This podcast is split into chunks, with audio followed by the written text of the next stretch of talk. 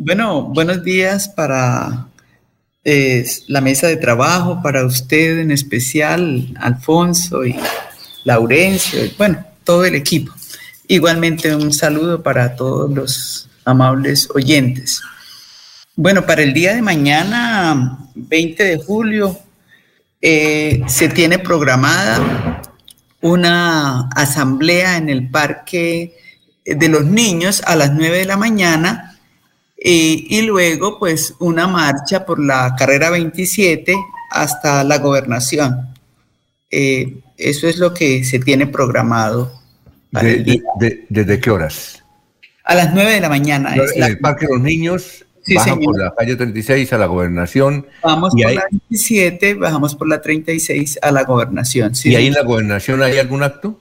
No, no. Eh, realmente se va a hacer la asamblea en, el Parque de los Niños precisamente eh, para garantizar la, asistencia de todo el mundo. Pues estamos convocando no solamente a los trabajadores, sino a las amas de casa, a los profesores, a los periodistas, a, bueno, a toda la sociedad santanderiana, porque es un evento muy importante en razón a que, eh, en vista de que el gobierno no ha querido negociar con el Comité Nacional de Paro, lo del pliego de emergencia, eh, se han elaborado 10 proyectos de ley para presentar precisamente al Congreso de la República con el ánimo que de manera seria y responsable estos organismos eh, tan importantes donde se discute la política y se toman definiciones mm, que tienen que regirse en, donde se rige, como se rige el país, eh, podamos entonces eh, dinamizar el Congreso de la República y de esta manera, por eso, mejor, por eso convocamos a toda la ciudadanía santanderiana a unirse a esa gran movilización, a esa gran asamblea, para que nuestros congresistas o los congresistas que hoy tenemos eh, se preocupen realmente de los temas que tienen eh, importancia para la sociedad colombiana, como es la renta básica, como es eh, el estudio, la gratuidad de la educación, especialmente la pública, y el tema de la salud, o sea, todos los, los, los, los temas sí. ¿Esa asamblea de quiénes es? ¿De ¿Asamblea de qué? ¿O de quiénes? ¿De educadores o de quiénes? Bueno, estamos convocando a todos los trabajadores. Recuerde que la CUD aglutina a más de 32 mil trabajadores. En es decir, e, es la asamblea de la CUD. Es la asamblea de la CUD, pero ah, también es la asamblea del ¿Del qué? Comité departamental de paro. O sea, allí ah. se convoca a todo el mundo, a los estudiantes, a las amas de casa, a los profesores, a la comunidad educativa y obviamente a los trabajadores y a los periodistas. Ah, estamos convocando absolutamente a todo el mundo porque este es de interés nacional. Yo creo que lo que hoy se está viviendo eh, es una, una, problemática que afecta absolutamente a toda la sociedad colombiana y se requiere del esfuerzo y la dedicación y el compromiso de todos para exigirle al Congreso de la República que realmente legisle sobre temas que tienen que ver con los intereses nuestros. ¿A qué, ¿A qué hora se supone que terminará la asamblea? Eso empieza a las nueve, termina a qué hora más o menos? Pues no, una asamblea, usted sabe que eh, eso tiene un comienzo. Nosotros esperamos hacia la una o dos de la tarde, ¿no? Ah, bueno, eh, eh, y luego bajan a la gobernación. Una cosa, mire, esta, esta actividad ha llenado de nerviosismo a todo el mundo. Tanto así que vino el ministro de Defensa y las autoridades están preparando, el comercio tiene los pelos parados, y es no por ustedes, sí. sino por los vándalos. ¿Cómo? Mire que la marcha esta de, indígenas no tuvo problemas, pero básicamente porque ellos tenían una guardia indígena. Y, cómo va a ser esa? Eh, es decir, porque los vándalos suponemos que están preparados por ahí, escondidos. ¿Cómo van a, evitar que ellos les dañen este acto? Eh, bueno, nosotros, como usted lo ha señalado, eh, siempre hemos sido unos trabajadores dedicados a la paz. Creemos que las eh, marchas y la protesta es legal, es constitucional y es necesaria. Pero sobre el, vandalismo y eso, pues yo quiero señalar como varias cosas.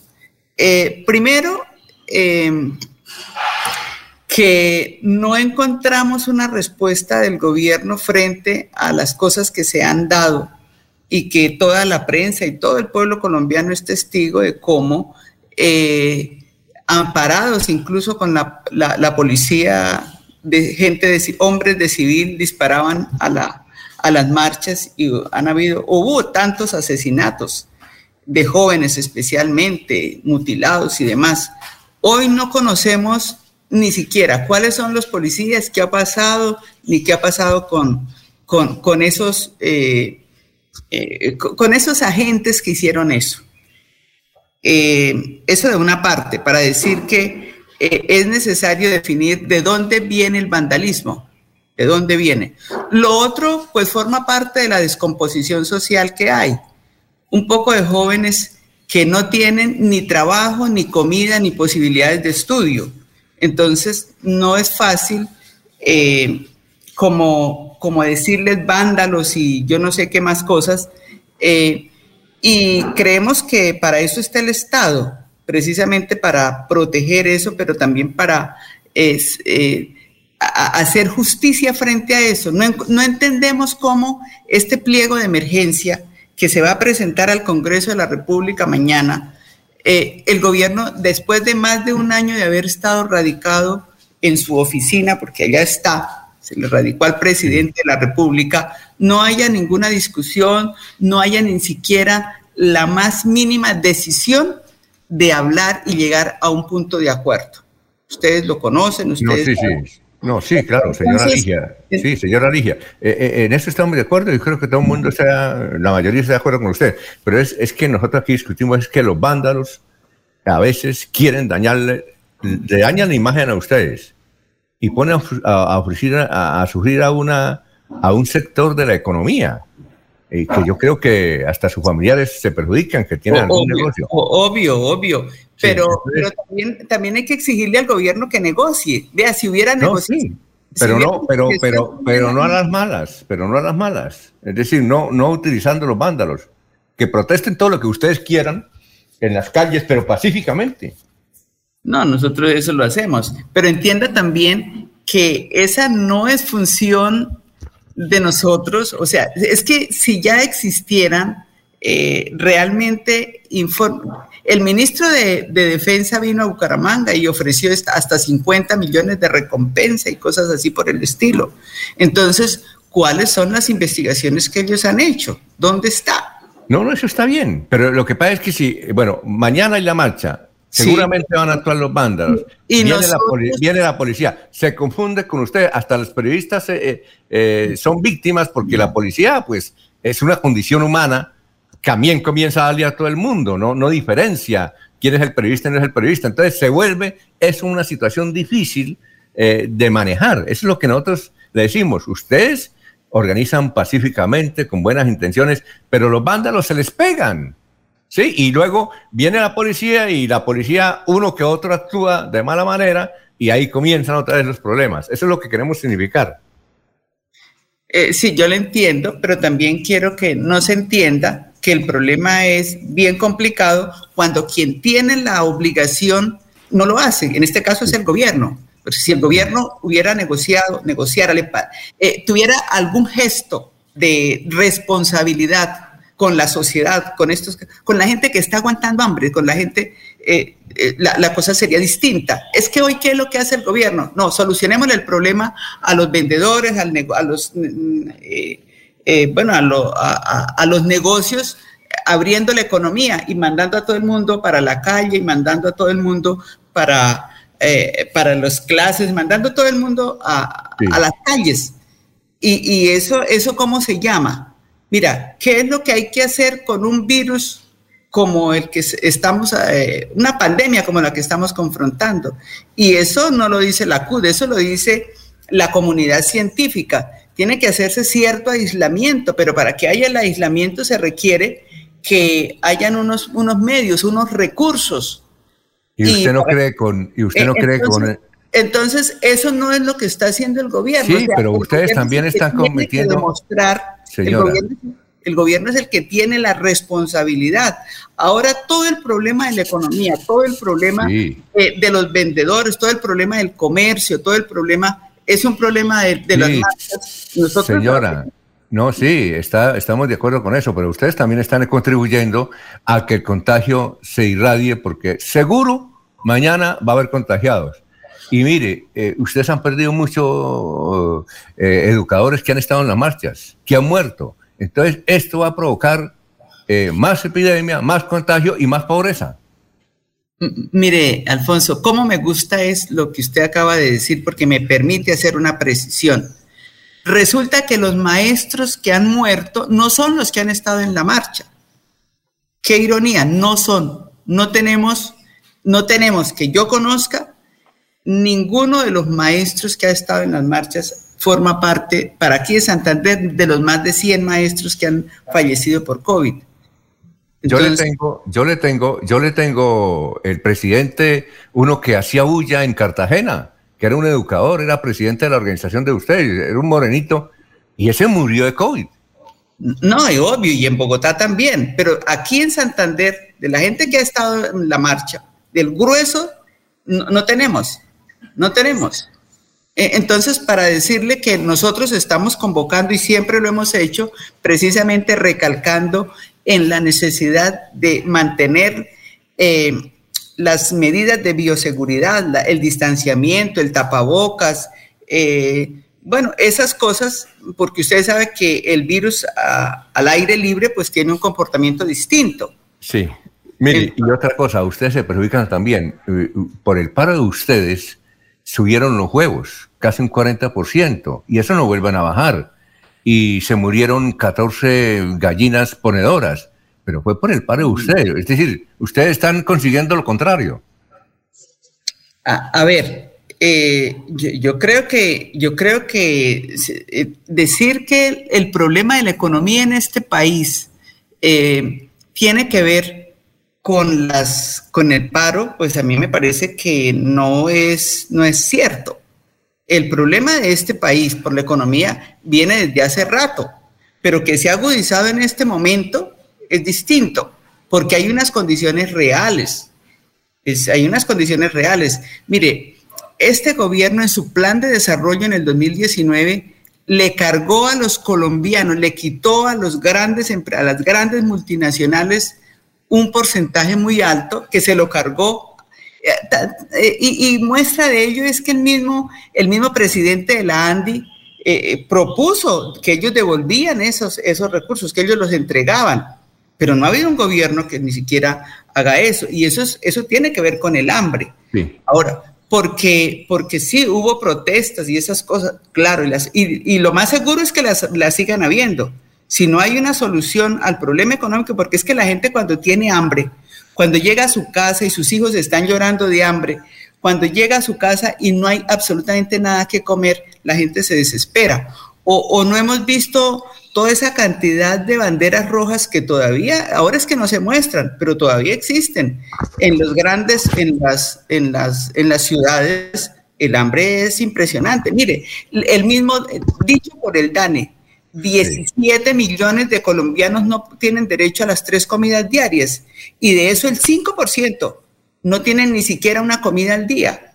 ¿Eso qué genera? Eso genera violencia, eso genera destrucción. Sí, claro, pero, pero con las protestas. Entonces, entonces no podemos decir que es responsabilidad de las marchas. Entonces no podemos decir, es un Pero tienen algo, algo de responsabilidad. del Estado que está obligado a solucionarlo. Pero sí, no, doña Ligia, el gobierno hace mal las cosas y ustedes provocan, le ayudan a hacer mal las cosas. Díganos cuál sería la fórmula para hacerlo entonces. Díganos no, hacer protestas pacíficas sin, sin permitir los vándalos.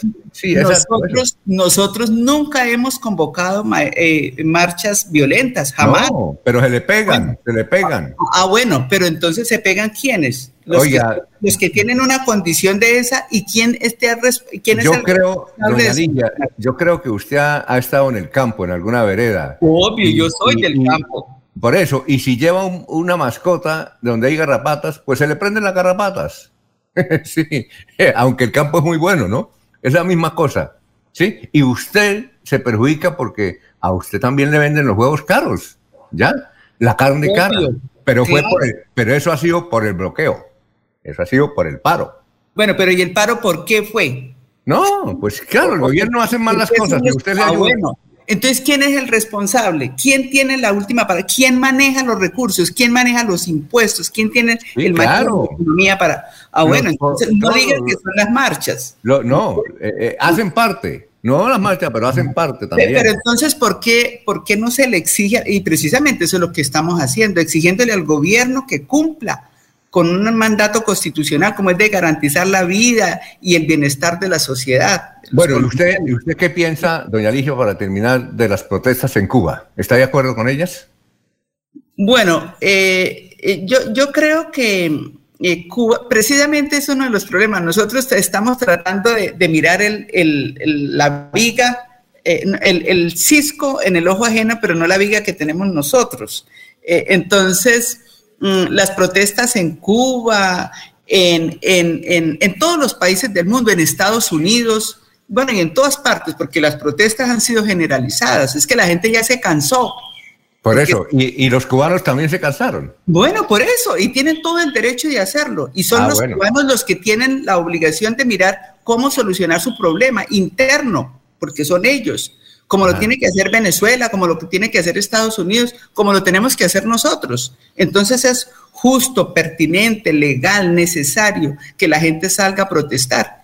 Y aquí hay un responsable que no podemos evadir, el responsable es el gobierno bueno. de Iván Duque. Ahora, anda diciendo una cantidad, es que miren, aquí la Comisión Interamericana de Derechos Humanos vino y se entregó un informe internacional y a uno le da vergüenza lo que está haciendo la viceministra, perdón, la vicepresidenta y lo que está haciendo el gobierno, una cantidad de mentiras y de cosas que ya son dan vergüenza como colombianos nos da vergüenza escuchar esos mandatarios. Señora, eh, con usted se puede charlar chévere. Muchas gracias, se nos acabó el tiempo. Eh, ojalá que esta manifestación tenga éxito. Y cuando decimos que sea éxito, es que sea pacífica. Y verá que la gente, si es pacífica, sale en los balcones a aplaudirla pero si no es pacífica, comienzan es a hablar mal de ustedes. Doña Ligia, muy amable. Bueno, mire, muchas gracias a ustedes, de verdad un espacio muy importante. Gracias por tenernos en cuenta y invitar a los que no se queden en el balcón, que, que vayan a la marcha, porque es que todos estamos con el mismo problema. Mire, si hay problemas de seguridad es para todo el mundo y la violencia trae, perdón, el hambre trae violencia y la violencia es para todo el mundo. Entonces, esto es un problema que nos toca a todos. Aquí no es el problema de la CUT, de los trabajadores o de los dirigentes, no, aquí es el problema de la sociedad colombiana. O, o, pensar en que la gente por hambre tiene que moverse, la gente por hambre tiene que salir. Entonces los invitamos y esperamos que la prensa esté presente y esperamos, hacemos la invitación a todo el mundo para que mañana, sin falta, a las 9 de la mañana, los esperamos en el Parque Los Niños. Muchísimas gracias.